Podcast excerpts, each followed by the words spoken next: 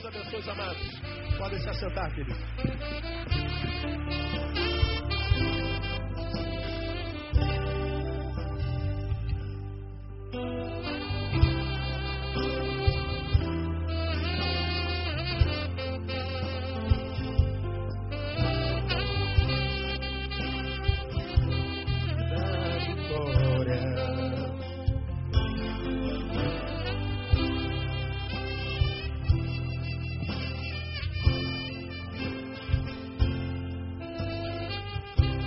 Temos a celebração da ceia essa manhã.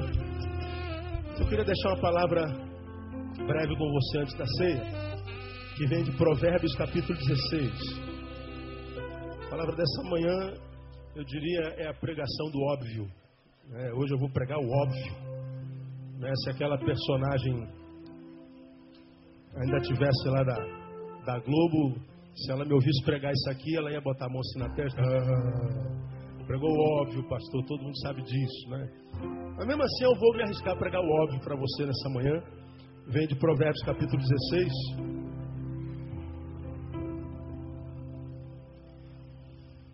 Na quarta-feira passada, primeira palavra do ano, eu ministrei em Provérbios capítulo 13, aquela gotinha de sabedoria o seguinte, a seguinte palavra: o que guarda a sua boca preserva a sua vida, mas o que muito abre os seus lábios traz sobre si ruína. Foi o que eu preguei na quarta-feira passada. O que guarda a sua boca preserva a sua vida, mas o que muito abre os seus lábios, olha a palavra, atrai para si ruína. Atrai eu falei na quarta-feira passada, em 2007, irmãos, eu vi muitas vidas amarradas pela própria língua. Eu vi muita gente caindo em ruína por causa daquilo que disse. Eu vi muita gente colhendo frutos amargos que foram plantados pela própria boca. Eu falei na quarta-feira passada que devíamos pedir ao Senhor para que esse ano nos ajudasse a tornarmos-nos senhores da nossa língua, porque Tiago diz que a língua é um órgão no nosso corpo, corpo é um membro no nosso corpo que é inflamado pelo inferno. Pregamos alguns anos atrás sobre a língua e falamos que a língua é o território de todos os espíritos, todos, todos os espíritos. Tiago diz: com ela bendizemos ao Senhor e amaldiçoamos o irmão. A mesma língua que diz bendito seja o nome do Senhor, a gente diz maldito seja o meu irmão. A mesma língua com a qual a gente fala bem de Deus, a gente fala mal do Senhor. A mesma língua que fez Pedro receber a revelação do Pai, dizer: Tu és o Cristo, o Filho do Deus vivo, foi a mesma língua que disse: Senhor, não diga que tu vais sofrer, os meus irmãos não são tão crentes como eu, eles vão se escandalizar. E Jesus disse para ele: Para trás de mim, Satanás. O mesmo Pedro que recebeu a revelação de Deus foi usado por Satanás minutos depois. De modo que o que a Bíblia diz é verdade: o poder, a morte e a vida estão no poder da língua. E naquela palavra de quarta-feira eu falei: eu espero que Deus dê a você uma boca que seja uma fonte de bênção, de vida. E que você não seja morto e arruinado por aquilo que sai de dentro de você. Hoje é tão triste a gente ver crentes que atraem para si ruínas, né? A gente, numa comunidade como a nossa, a gente vive junto, a gente sabe quem são os irmãos que falam demais, são fofoqueiros, estão sempre se metendo na vida dos outros. Tem, tem uma briga de fofoca na igreja, aquele irmão está lá. Aí teve uma outra briga de fofoca lá naquele outro ministério, aquele irmão passou por lá também. Vira e mexe tem sempre o recado dos mesmos, né? Poxa, pastor, irmão falou de mim, irmão falou daquele, irmão fez do quê? Como tem pessoas que são vítimas da própria língua. E você pode reparar, não há gente que fala demais que tem a vida equilibrada. Estou falando de dinheiro não, irmão.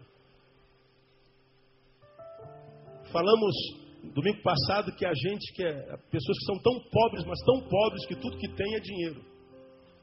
Tudo que tem. Mas é um miserável, um pobre coitado. Nós temos alguns assim na nossa igreja.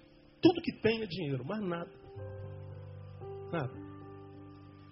E a ruína que vivem, são arruinados com dinheiro no bolso, é por causa da própria língua. Famílias estão acabando por causa da língua. Amizades de anos que fizeram tão bem para a alma de, de ambos acabam por causa da língua. Porque a Bíblia diz que a gente atrai para nós a ruína com a nossa própria boca. Então, na quarta-feira eu falei que Deus te abençoe com a boca, irmão, que seja fonte de bênção. Toda vez que você abrir a boca, vida. Porque quando você esparge vida, ela volta para você no nome de Jesus. Quantos querem ter uma boca assim? Eu quero, pastor. Que a brasa do altar toque nos teus lábios desse ano, no nome de Jesus. Como fez com Isaías. Agora nós vamos aí a Provérbios capítulo 16. Pregar o óbvio. Versículo 7. 16, 7 diz assim: Quando os caminhos do homem agradam ao Senhor, faz que até os seus inimigos tenham paz com ele. Olha que coisa interessante. Quando os caminhos do homem agradam ao Senhor, faz que até os seus inimigos tenham o quê? Paz com ele. Olha que coisa tremenda. A promessa é paz. É ou não é? Paz.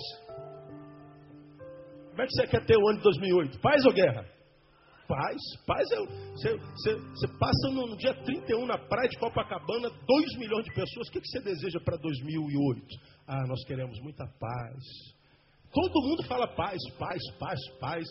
Nunca se falou tanto em paz como agora, mas nunca se viveu tanta guerra como a nossa. Aliás, nunca se fala tanto de paz como quando nós estamos em guerra. Porque a guerra faz mal, a guerra a guerra desqualifica a vida, a guerra é terrível, de todas sortes, externas e internas.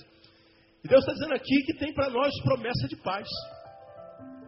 Aí eu queria, nessa manhã, rapidamente, falar sobre, três coisas que estão implícitas nesse versículo. Porque ele diz lá primeiro: quando os caminhos do homem agradam ao Senhor. Quero falar sobre caminhos. Quando os caminhos do homem agradam ao Senhor, quero falar segundo sobre agradar ao Senhor faz com que até seus inimigos tenham paz com ele. Quero falar sobre inimigos, só isso. Caminhos agradar ao Senhor inimigos. Eu vou pregar o óbvio hoje. Caminhos. Caminho tem a ver com vida, caminhada. Quando o caminho ou os caminhos do homem agrada ao Senhor, ele está dizendo, é, não é passar pela estrada Manuel Nogueira de Sá, é também passar pela estrada Manuel Nogueira de Sá não é passar pela, pelo Catonho, como eu passo todo dia, é, é também passar pelo Catonho, ou centro da cidade, qualquer rua. Não é caminho literal, geográfico. Quando a Bíblia fala, quando os caminhos do homem, ou a caminhada do homem, a vida do homem, viver é caminhar. Mesmo quando a gente se paralisa, quando a gente para, desiste, a gente está caminhando para trás, a gente está evoluindo. Porque a vida não espera ninguém, a vida não tem pena de ninguém. A vida só é legal com quem é legal com ela. Já preguei sobre isso aqui, não é? E se a gente não for legal com a vida, a vida não é legal conosco, porque a vida não nos reconhece, a vida não toma conhecimento de nós, ela é e pronto. Então, quando a Bíblia fala assim, quando os caminhos, quando a vida do homem, quando a caminhada do homem, esse caminho tem a ver com, com um rumo, com o rumo que eu tenho dado à minha própria existência, tem a ver com um projeto de vida. Tem a ver com o que, o que eu estou fazendo com a minha vida. Esse texto vem quase como uma pergunta de Deus para mim, para você, Neil. O que, que você tem feito com a tua vida, cara? Eu lhe dei uma vida e lhe fiz senhor dela, governador dela. E no auge dos teus 41 anos, caminhando para 42, o que, que você tem feito da tua vida? Como tem sido a tua caminhada? Quais são os teus projetos? De modo que o que a palavra de Deus está falando para nós nesse início de ano de 2008 é, Neil, se a sua vida for uma vida, se a sua caminhada for uma caminhada que agrada ao Senhor, ele vai fazer até com que os teus inimigos tenham paz com você.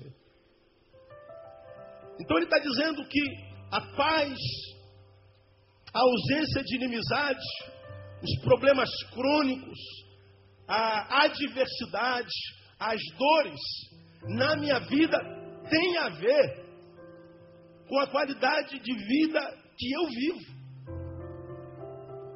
Então, a primeira coisa que esse texto fala é de caminho, de caminhada, de vida, projeto de vida. Eu queria nessa manhã, irmãos, bem, bem rapidamente, fazer você pensar um pouquinho. Olha para trás, hoje é dia 6. Quantos anos você tem? Quantas pessoas aqui têm até 20 anos de idade? Levante a mão aí. Quem é até 20 anos de idade? O pessoal da fraldinha ainda. O pessoal da fraldinha. Brincadeira, brincadeira, brincadeira. Até 20 anos de idade. Tem pouca gente, né? De 20 a 30 anos. Quem tem de 20 a 30 anos? Um grupo bem maior. De 30 até 40 anos. Que ilegal. De 40 a 50 anos. É a melhor fase da vida essa, irmã. Essa aí é a melhor fase da vida. Amém ou amém? Quem tem de 50 a 60 anos? Grupo grande também. Você já tem 50 anos, mulher? É? Tá inteirona, tá bonita. Né? Já não se...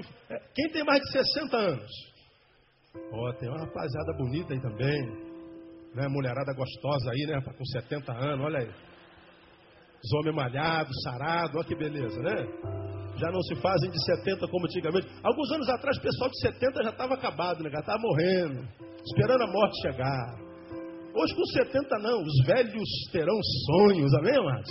É, os velhos terão sonhos. Palavra de Deus para o nosso coração.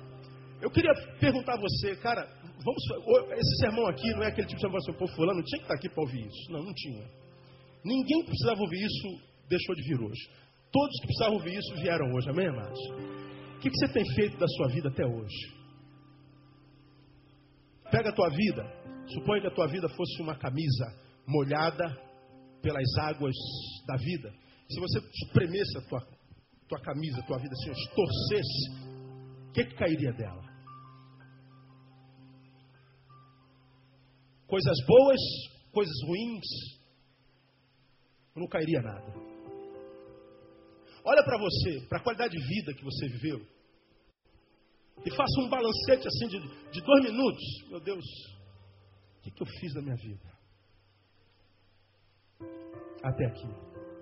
Quais foram meus caminhos? Construí o que, cara? Minha vida foi usada no que? Minha vida foi útil. Essa é uma palavra que mexe com o coração, principalmente quando a gente não, não utilizou bem os dias, né?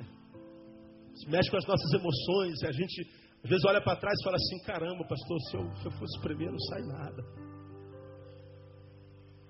Eu, eu fui um equívoco, pastor. Eu perdi muito tempo besteira, com bobagem. Mas para outros, para outros também é, é momento de alegria. Puxa vida, pastor, eu, eu espremo, falo assim, caramba, como é que Deus me abençoou, como é que Deus foi bom comigo, como é que Deus restaurou, como é que Deus juntou os caquinhos, que eu fui até bem pouco tempo atrás, e Deus me transformou num vaso de honra. Bom, essa é uma análise que só nós podemos fazer a respeito de nós mesmos. Nós temos uma mania feia de nos metermos na vida do outro, de dar opinião a respeito da vida do outro, dizer que o outro é ou deixa de ser, que deveria ter feito, não fez, fez, mas não deveria ter feito. A gente tem uma língua maior do que o corpo. Alguns de nós, é, quando for enterrado, tem um dito, tem que ser em dois caixões, um para o corpo e para a língua. Tem que pagar dobrado o velório. Tem gente que é assim. Mas esse versículo que a gente lê aqui, ele nos faz um convite à reflexão.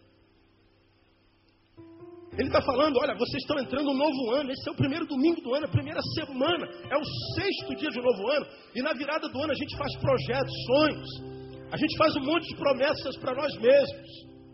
E toda promessa que se faz tem a ver com o que se não cumpriu ontem. Promessas são feitas como reconhecimento de que nós já deveríamos tê-las desenvolvido e não o fizemos, por alguma razão. E aí, quando vira um ano, a gente diz: agora vai, esse ano vai. E o Senhor está dizendo assim: filho, se for de verdade, se os teus caminhos for, forem bons, se os teus projetos forem projetos para a minha glória e agradarem meu coração, conte comigo, porque eu vou fazer com que até os teus inimigos tenham paz com você. Esse texto é maravilhoso, porque quando a palavra caminhos entra aí, veja que no verbo caminhar, no finalzinho dessa palavra tem a letra S, não tem? E essa letra S pressupõe, portanto, plural. Quando os caminhos do homem, esse caminhos eu me permito ler como, como, como duas vertentes, como, como, como duas possíveis vertentes. Primeiro, caminhos pode significar a realidade de que tenho diante de mim vários, como propostas e convites. Muitos caminhos eu posso trilhar. E a Bíblia diz que, se pois o Filho vos libertar, o que, que diz o restante do versículo? Verdadeiramente sereis livres. E nós já aprendemos aqui que somos livres de verdade. E os livres de verdade são livres até para trilhar caminhos que não devem. Os que são livres, são livres até para fazer besteira. São livres até para acabar com a própria vida. Você tem essa liberdade. Porque se você não tem liberdade para se autodestruir, você não é livre. Você é um fantoche de Deus. Você só é livre para fazer o que eu quero. Você só é livre para fazer a minha vontade. Não, Deus diz assim: quando eu te liberto, eu corro o risco de te perder. Porque eu te liberto de todas as cadeias. Te liberto até para achar que me servir é muito penoso. Que me servir é uma prisão. De modo que eu te dou liberdade para não estar na prisão de ser um servo meu. Olha o que Deus faz. Deus é doido. Então nós somos livres, e esse texto diz caminhos. Pode ser que eu tenha muitos convites, muitas possibilidades. Ele está dizendo assim: olha, você precisa trilhar caminhos que agradem meu coração. Então, Neil, João, Maria, Carla, Roberto, Rodrigo, seja lá qual for o seu nome, quando você estiver diante de tantos caminhos, lembre, se você quer ter paz na vida, se você quer ter um 2008 que vale a pena ser vivido, você tem que pedir discernimento e tomar decisões certas na vida. Não entre num caminho sem refletir. Não entre num projeto sem pensar, sem mastigar com os dentes do cérebro, como eu digo sempre. Não siga teu coração cegamente, porque teu coração é enganoso e perverso. Raciocine. Use aquilo que tem dentro do teu cérebro e não tem dentro de cérebro nenhum, de nenhum outro ser vivo, só tem na cabeça do homem. Então, esses caminhos podem ser muitos convites e possibilidades. E a gente sabe que todo caminho do homem parece bom ao seu próprio juízo, mas o fim deles conduz à morte. Mas tem uma outra vertente. Isso aqui pode colocar também que eu tenho um caminho mas esse caminho único que eu tenho é multifacetado. No mesmo caminho, eu tenho que assoviar e chupar cana. No mesmo caminho, eu tenho que bater o corno e correr para cabecear. Nesse mesmo caminho, eu tenho que ser sagaz. Nesse caminho, eu tenho que ficar esperto, tenho que ficar ligado. Porque a, a vida, ela é, ela é multifacetada. Eu tenho que aprender lidar em muitas situações, porque, como eu tenho ensinado aqui, a vida é como uma roda gigante, né? Tem dia que a gente está lá no fundo, mas no outro dia a gente está lá em cima. Tem dia que a gente para aqui meio equilibrado e a gente acha que vai ficar no meio a vida inteira, não, daqui a pouco a gente vai para o fundo de novo. A gente vai para cima e vai para baixo, de modo que vitórias e derrota fazem parte da nossa existência. E ele está dizendo assim: olha, há caminhos que vão ser prazerosos, há caminhos que vão ser dolorosos. Deus está dizendo assim: se você aprender a ser fiel, se você for fiel, em qualquer caminho que a vida preparar para você, se você tiver essa sagacidade de conseguir manter equilíbrio em todas as vertentes da existência humana, ele está dizendo assim: você vai ter paz. É sobre isso que esse versículo está falando. Seja qual for o caminho, eu preciso entender que eu não tenho outra escolha senão vivê-lo e vivê-lo com intensidade. E viver com intensidade por duas razões: porque os nossos caminhos, primeiro, são curtos, a vida é um sopro, a vida é um bafo, como nós já pregamos aqui à luz de Eclesiastes, capítulo 1. E segundo, porque a vida que nós vivemos é uma vida sondada o tempo inteiro. Quer ver uma coisa? Ah, volta a tua Bíblia um pouquinho e vamos até Salmo 139. Olha que coisa interessante aqui.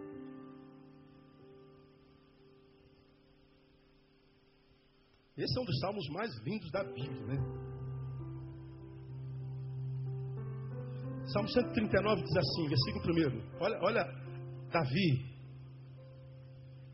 Senhor, tu me sondaste e me conheces. Olha Deus falando, Davi falando. Tu conheces o meu sentar e o meu levantar. De longe entendes o meu pensamento, esquadrinhas o meu andar e o meu deitar, e conhece todos os meus o quê? Caminhos.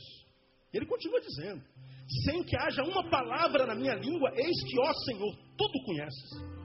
Tu me cercaste em volta e puseste sobre mim a tua mão. Tal conhecimento é maravilhoso demais para mim, elevado é, não posso atingir. Para onde me irei do teu espírito? Ou para onde fugirei da tua presença? Se subir ao céu, tu aí estás. Se fizer no inferno a minha cama, eis que tu ali estás também. Se tomar as asas da alva, se habitar nas extremidades do mar, ainda ali tua mão me guiará e a tua destra me susterá. Se eu disser, ocultem-me as trevas, tornem-se noite a luz que me circunda, nem ainda as trevas são escuras para ti, mas a noite resplandece como o dia, e as trevas e a luz são para ti a mesma coisa. Pois tu formaste meus rins, entreteceste-me no ventre da minha mãe. Eu te louvarei porque de um modo tão admirável e maravilhoso fui formado. Maravilhosas são as tuas obras e a minha alma o sabe muito bem. E ele continua dizendo: esse salmo é lindo. Ele está dizendo: não há onde eu possa fugir do teu espírito.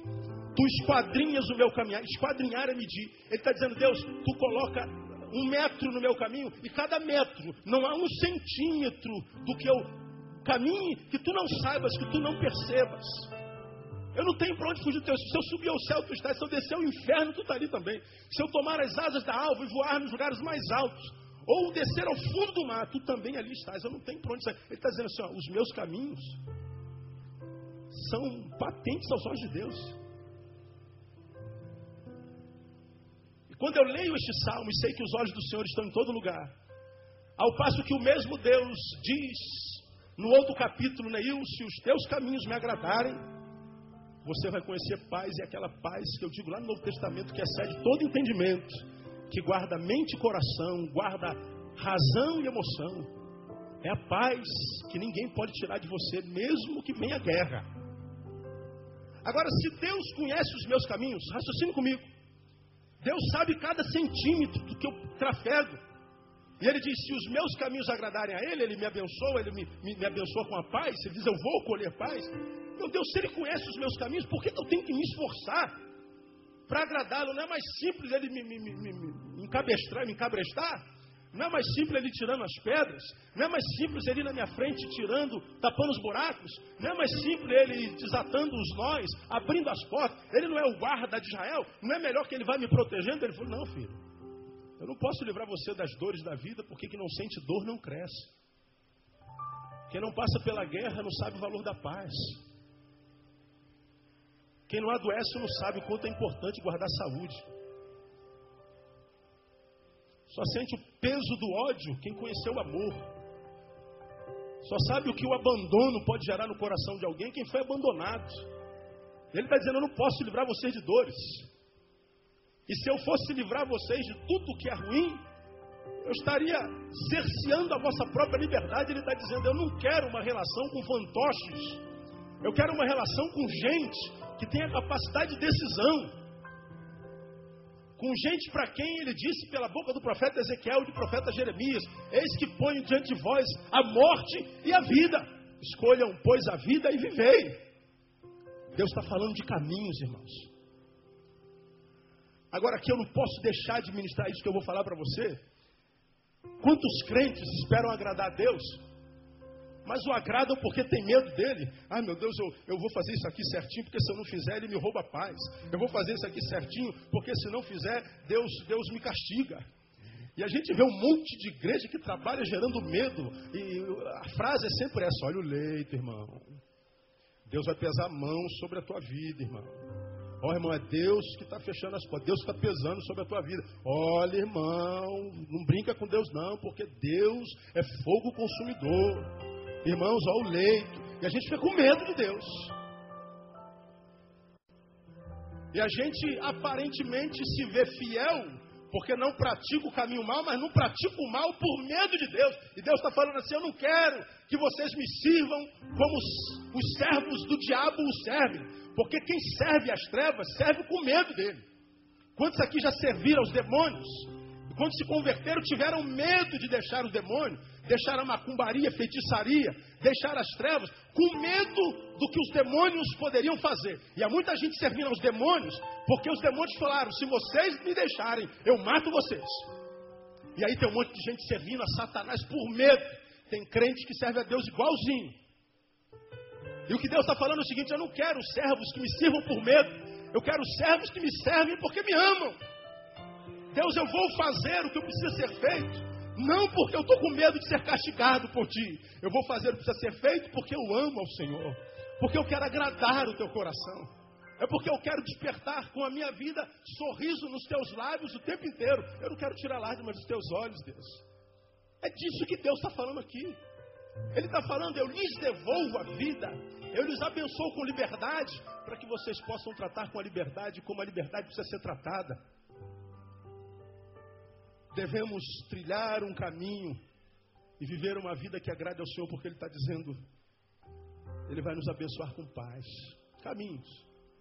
Segundo, agradar o Senhor, já falei. Ora, se o meu caminho é curto e sondado, eu devo vivê-lo de forma a agradar aquele que nos pôs nesse caminho. Eu não sei se você sabe responder essa pergunta aqui. Ah, Edinho, por que, que você nasceu Edinho, filho? Sabe? Por que, que você nasceu nessa família que você nasceu? Por que, que você é filho da tua mãe e não da irmã Jorgina? Ah, eu queria ser filho da irmã Georgina, mas a minha mãe não vale nada. Eu nasci nessa família desgraçada aqui. Não é o caso do Edinho, né? Eu queria ter, assim, nascer na família, ser irmão da Miriam. É, eu queria ser irmão da Miriam. Agora eu nasci assim, desse jeito assim. Eu queria ser bonito, igual aquela irmã. Agora eu sou um traste. Feia que só a necessidade.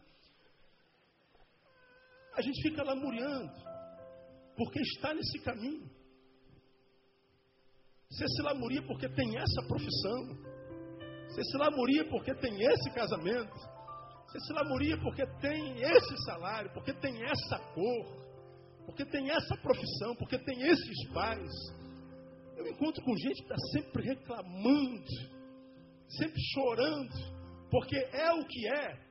Geralmente, quando alguém chora porque é o que é, não está chorando porque é o que é, está chorando porque não é o que queria ser.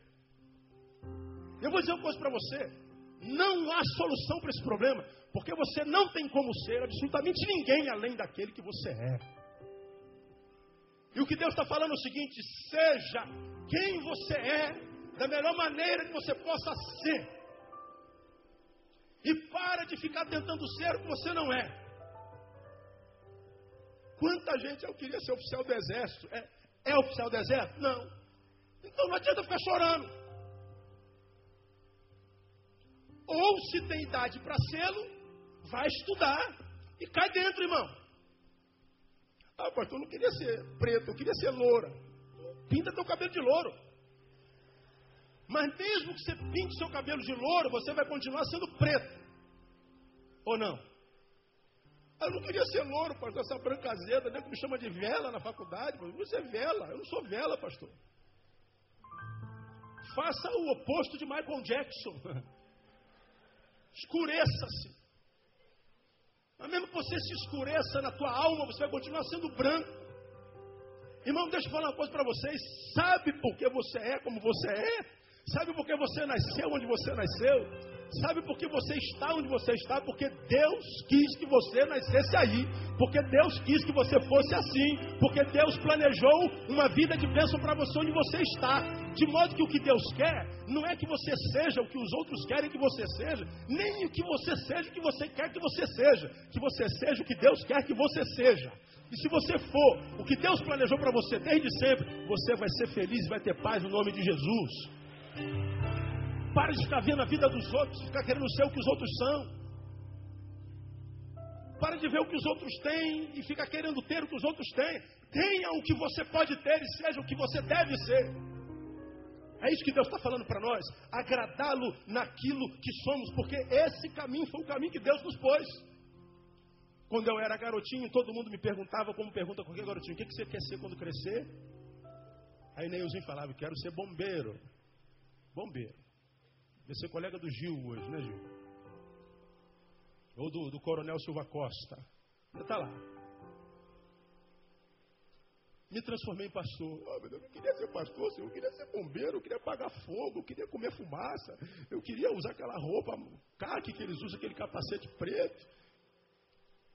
Meu irmão, me transformei em bombeiro? Não me transformei. Deus me fez pastor, então se Deus me fez pastor, eu tenho que tentar ser o melhor pastor que o pastor Neil possa ser no nome de Jesus. Você queria ser o quê? Eu queria ser jogador de futebol. Se transformou em jogador de futebol? Não, então não adianta ficar olhando para trás, eu não vou jogador de futebol, eu não vou jogador de futebol.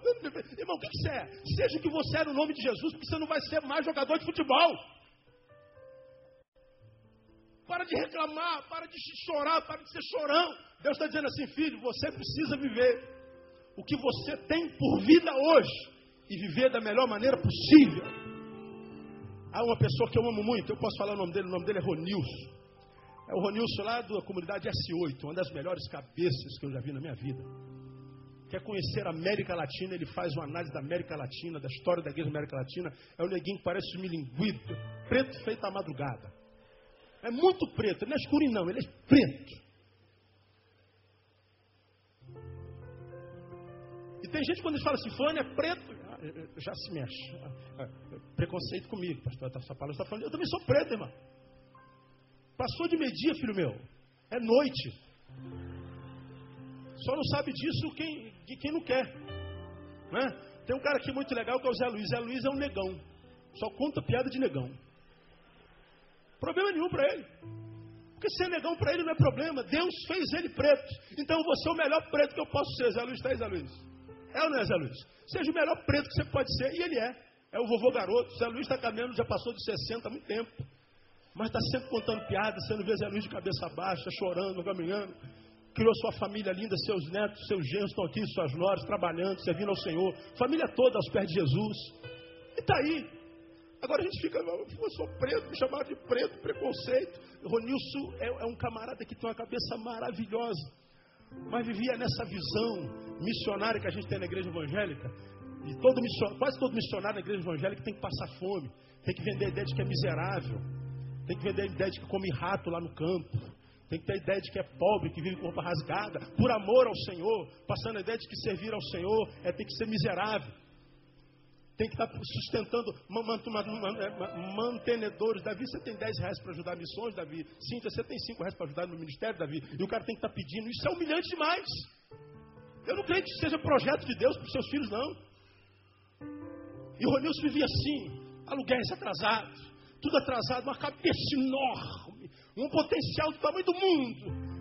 Ele estava aí no ministério underground, underground, eu gosto de gente doida, eu gosto do ministério underground, mas no meio do underground tem muito vagabundo cara bota aquela indumentária só para não trabalhar, dizer eu sou contra o trabalho, sou contra a burguesia, você é vagabundo, por você botou essa, é, é, esse moicano na cabeça, pintou de roxo. Isso é uma, uma casca. Tem uns que são sérios e trabalham e fazem para agapão. No final do ano passado, sentei com o Ronilson, ele deve estar me ouvindo lá onde ele está. Eu falei, Ronilson, olha só, cara, vou te falar como o pai fala com o filho. Sai dessa história de ficar buscando mantenedor, pedindo pão todo dia, pedindo miséria para crente, porque nós crentes não somos generosos. Você tem uma esposa, quanto tempo você não sai para passear com a tua esposa? Você está devendo aluguel quando o teu inquilino passa, teu inquilino não, teu senhorio passa ali, você tem que mudar de esquina. Você acha que isso que Deus quer para você? Rapaz, larga esse negócio, vai arrumar um emprego. Quando você começar a trabalhar, você vai ver que Deus vai honrar você. Recebi um e-mail dele essa semana, pastor, estou trabalhando, arrumei um emprego. Minha, minha esposa também está trabalhando, arrumou um emprego. Eu falei, porra, Ronilson, estou feliz com você. Está trabalhando num lugar simples. Eu falei, Ronilson, você tem uma cabeça e você é muito maior do que esse lugar onde você está trabalhando. Porque, então, saiba, Deus vai honrar você aí onde você está. E você não vai ficar aí muito tempo. No dia seguinte eu recebi um outro e-mail, pastor, já estou sendo convidado para ir para uma nova empresa. Falei, olha irmão, 2008 só está começando, vai ser uma bênção na tua vida. Não se entrega, sonha, vai fazer o que tem que fazer. O que você pode fazer? O que está nas tuas mãos? Tudo que vier a tua mão para fazer, faz-o conforme as tuas forças. É o que Deus está falando. Agora a gente vê muita gente que quer ser abençoado por Deus, mas vive lamuriano. Eu sou gorda, pastor. Meu cabelo é duro, pastor. Meu marido não é crente, meu filho não é crente, irmão. É o que você tem. Então glorifique a Deus e comece a trabalhar para mudar isso sem reclamar. É o que você sabe fazer. O sujeito não estudou, não quis estudar, ficou jogando pelada, ficou namorando, ficou igual aquele do pedido, pediu a Deus muitas mulheres, aí o diabo lhe deu muitas mulheres. Aí não teve tempo de estudar. Agora está com 40 anos, não tem profissão nenhuma. Pastor, não arruma emprego, irmão. Você vai ter que trabalhar de, de, de cabo na enxada. Você tem que trabalhar de pintor, você vai ter que trabalhar de biscate. Não, biscate não dá, pastor. Eu vou trabalhar para ganhar 100 reais por semana, eu? Juntar tudo no final do mês é 4. Quanto é que você quer ganhar? 5 mil reais? Como? Como é que você vai ganhar 5 mil reais? Isso é viver realidade. É ser fiel no muito, ser fiel no pouco. Eu quero terminar caminhos, agradar ao Senhor. E por último, ô Jesus, eu não consigo ser rápido, não tem jeito. Inimigos. Faz com que até seus inimigos tenham paz comigo. Quem são os inimigos? Os inimigos são os que podem tornar penosos os nossos caminhos.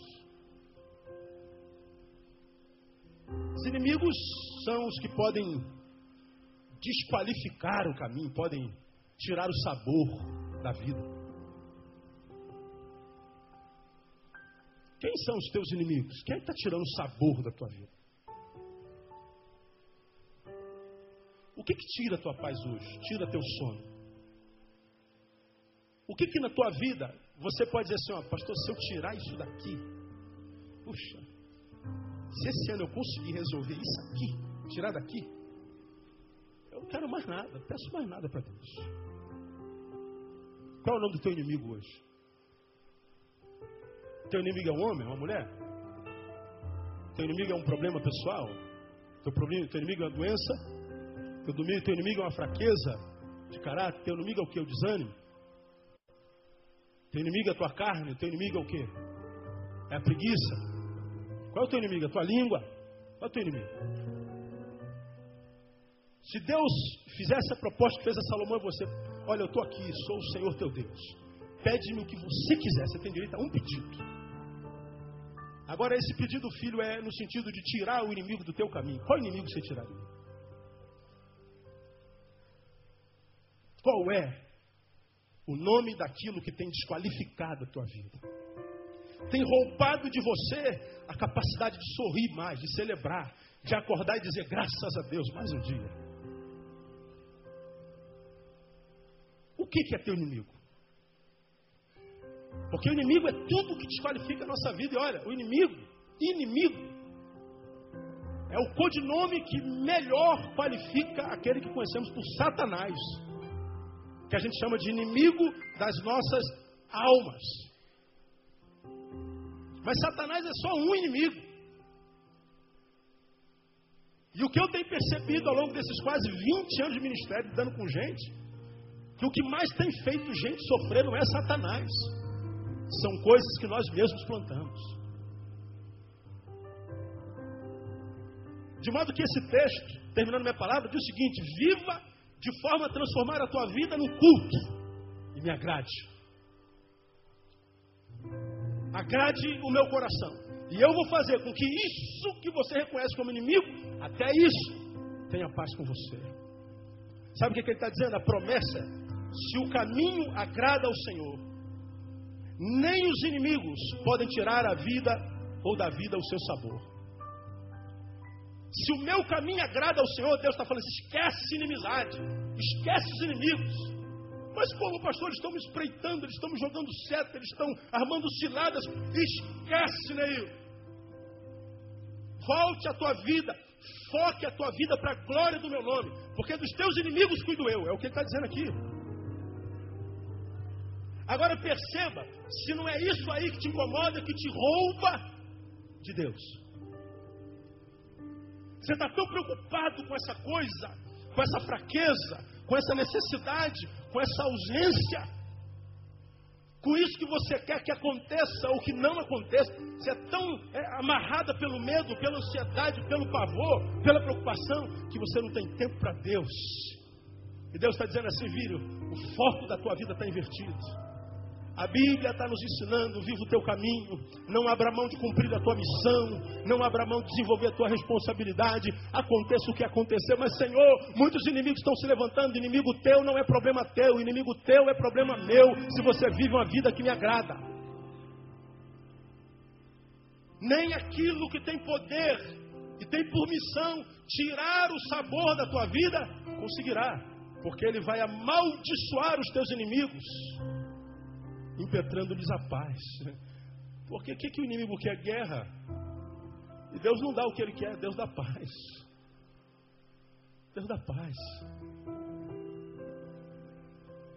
Se os caminhos do homem agradam ao Senhor, faz com que até os seus inimigos tenham paz com ele. Então veja, quando a gente diz, olha, que haja muita paz, muita paz para você, viu? Olha, isso que a gente precisa de muita paz. Deus está dizendo assim, tudo que eu quero é dar paz para vocês. Agora, como é que eu vou dar paz para esse caminho que você vive, se eu sei que mesmo que eu libere minha paz, nesse tipo de caminho ela não vai poder fazer efeito? Então, não dou paz. E nesse primeiro domingo de 2008, amados, eu queria muito pedir a Deus que te abençoasse com paz. Paz. E lembra que quando a Bíblia fala de paz, não está falando de ausência de guerra. Porque Jesus disse, nós ministramos sobre isso aqui meses seguidos.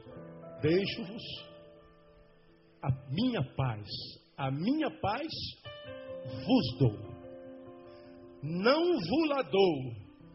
Como o mundo a dá. Quando nós ministramos esse texto, nós falamos, veja, o mundo também dá paz. Só que Jesus está dizendo, a minha paz eu vou lá dou, mas não vou lá dou como o mundo a dá. Porque que é paz para o mundo, homem sem Deus? A ausência de problema. Resolveu um problema? Oh, graças Oh, aleluia. Meu Deus, sei que não ia dar certo. Resolvi o problema.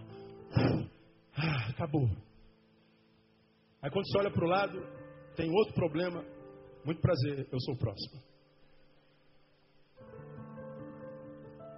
De modo que a paz do mundo são rompantes esporádicos que nos alcança depois da resolução de um problema. Só que depois de um problema, temos outros problemas. A paz do mundo e os problemas são inabitáveis. Quando o problema chega, a paz vai embora. Se tiver um pouquinho de paz, é porque o problema foi embora. Mas quando chega o próximo problema, a paz vai embora. Eles não coabitam. Mas a paz de Deus não, irmão. Por isso que a Bíblia diz que a paz de Deus excede todo entendimento. A paz de Deus domina o vosso entendimento, o vosso coração em Cristo. Enche o teu peito o que tu é, da glória, da graça de Deus, do poder de Deus, do amor de Deus, da paz de Deus. E os problemas vêm em fileira, dizendo: Paz, pode vazar que nós chegamos. A paz de Deus fala assim: ó, daqui não saio, daqui ninguém me tira. Com problema ou sem problema, a paz de Deus vai estar dentro de você no nome de Jesus. E você não vai ter medo de problema, de adversidade, de doença, de enfermidade. E você vai dizer que venha 2008 com todos os seus problemas. A paz de Deus já guardou meu coração, minha mente em Cristo Jesus. E ela permanece no meio da tormenta, irmão. Ela permanece no meio da adversidade. É promessa de Deus. Se os vossos caminhos agradarem ao Senhor. Faz com que até os seus inimigos tenham paz com ele. Quantos querem viver de modo a agradar aos senhores? Diga, Senhor, eu quero viver de forma a agradar ao Senhor. No nome de Jesus. Aplauda ele bem forte, amado. Que ele te abençoe assim, para a glória de Deus.